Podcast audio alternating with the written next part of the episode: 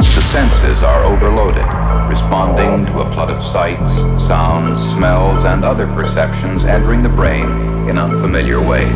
In unfamiliar